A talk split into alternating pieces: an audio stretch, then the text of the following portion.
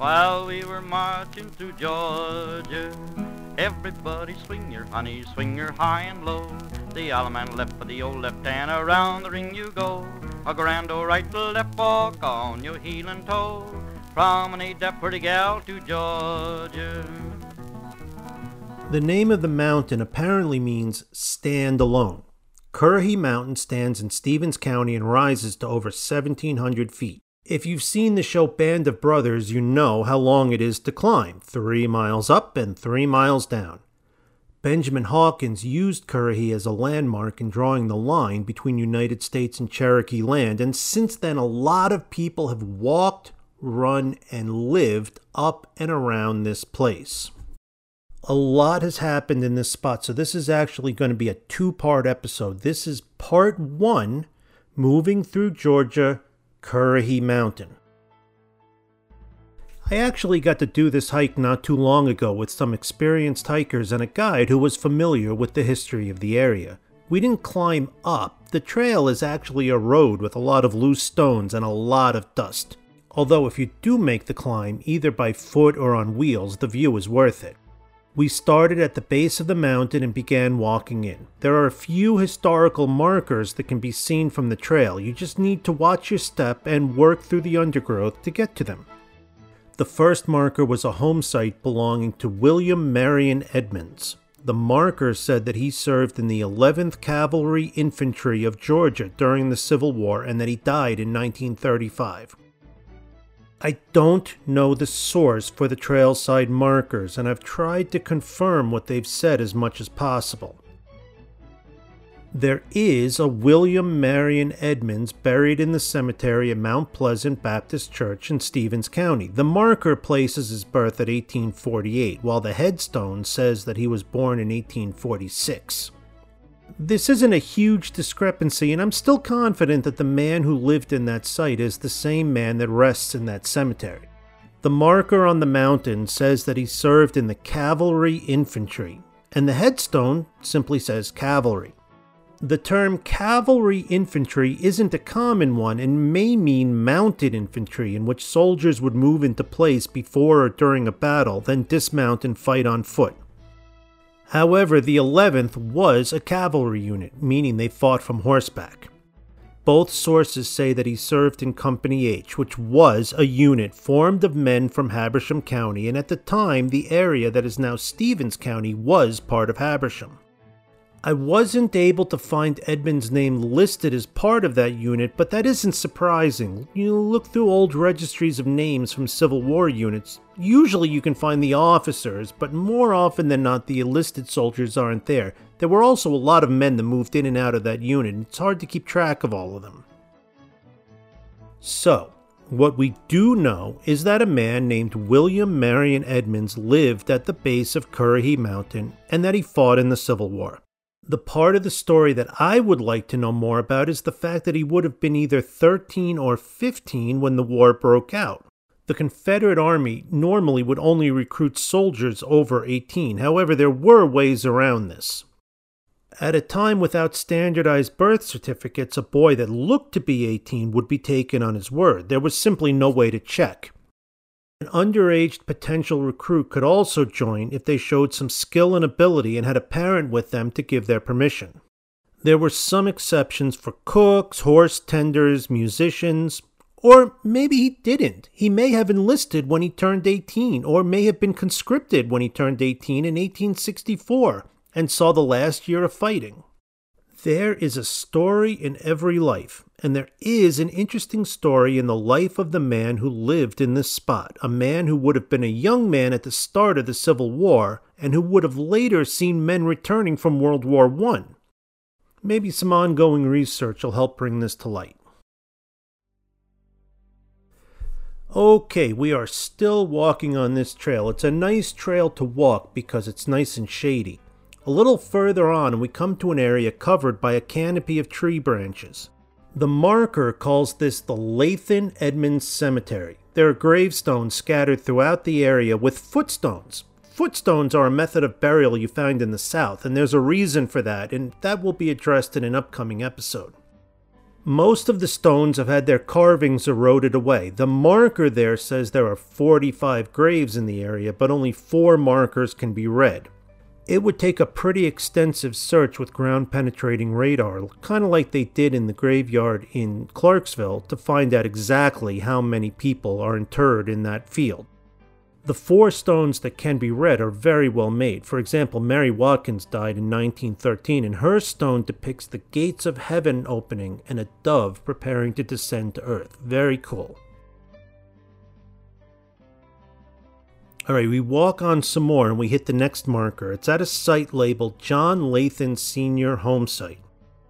We've managed to cover a lot of local history without really getting into prohibition or homemade alcohol. That's coming up, but there are at least two sites you can visit on this mountain where stills were located. If you move downhill from the Lathan Senior site, and this is off the trail, so you'll be going through leaves and branches, you'll eventually reach a partial structure made of rocks next to a stream, and this was the location of the Latham Still. The area is off the trail, but it can be found, just look for the stream. And the remnants of another still are near the next marker, but it's fairly far off the trail, and even our guide hadn't found that one yet. As we continued on the trail, we passed some more areas of interest. The home site of Joanna Gibson, a mother of three whose husband was murdered and who herself was murdered in 1917, leaving her children orphans. And a very cool waterfall named after Mary Steele, who was instrumental in preserving the historical sites in the area.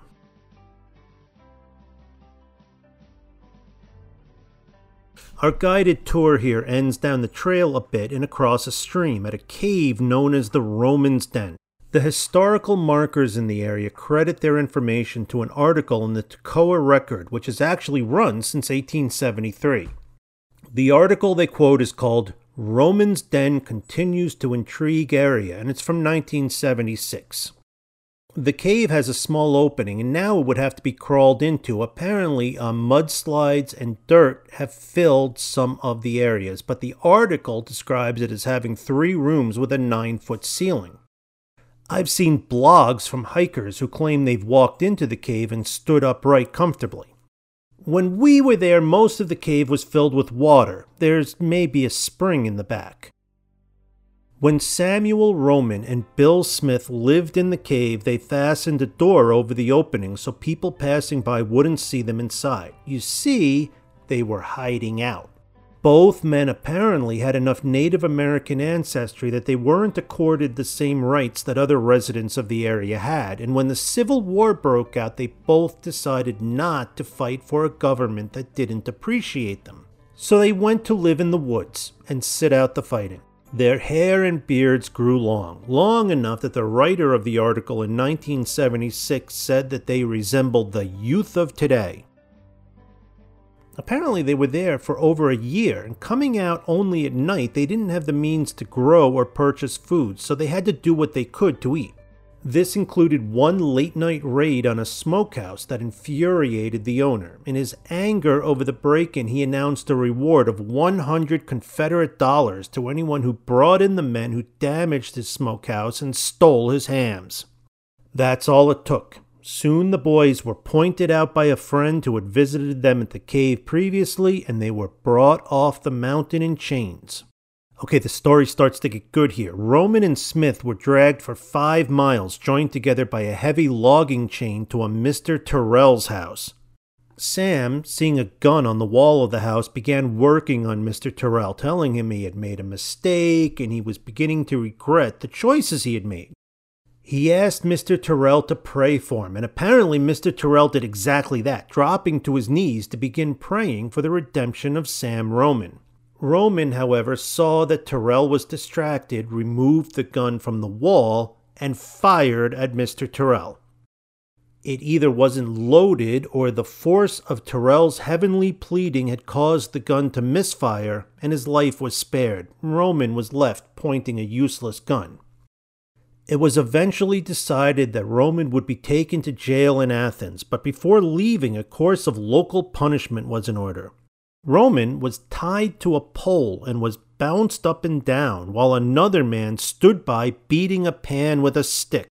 I'm having a little trouble visualizing the scene, but this is the description we're given. The article doesn't say if Bill Smith shared this punishment. And we're going to leave Sam Roman tied to that stick for just a moment while I remind you that Moving Through Georgia is a history podcast focusing mostly on Northeast Georgia. Nobody's making money off of this, but if you'd like to help what's happening here, please consider leaving five stars or a review. It really does help get the word out.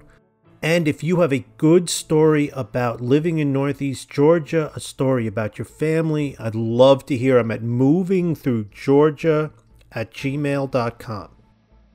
Okay, so after this somewhat unusual punishment, two horses were brought up, one for Sam and one for a guard. On the way to Athens, Sam somehow managed to sneak a rock into his pocket, and when the guard wasn't looking, he clunked him on the head and left for North Carolina, and stayed there throughout the war. However, before he left, he did do one good deed. He took that chain that was used to drag him off the mountain and buried it on Currahee Mountain, and then told Marion Edmonds where it was located so it could be dug up and returned to the rightful owner. I'm not sure what happened to Bill Smith, although the article says he went to Oklahoma and found oil. Actually, the oil came up and ruined his potato crop, making him a millionaire if you get a chance to come visit the cave, it's very cool. It's a good walk, it's an interesting visit, and I want to take credit for a discovery. I did find the name Bill carved into a rock nearby, and I am convinced that it was carved by Bill Smith. Okay, there's a lot more history to Currahee Mountain, and we're going to start that next Sunday when we do part two left and around the ring you go. A grand old right left walk on your heel and toe. Promenade that pretty gal to Georgia. That's all.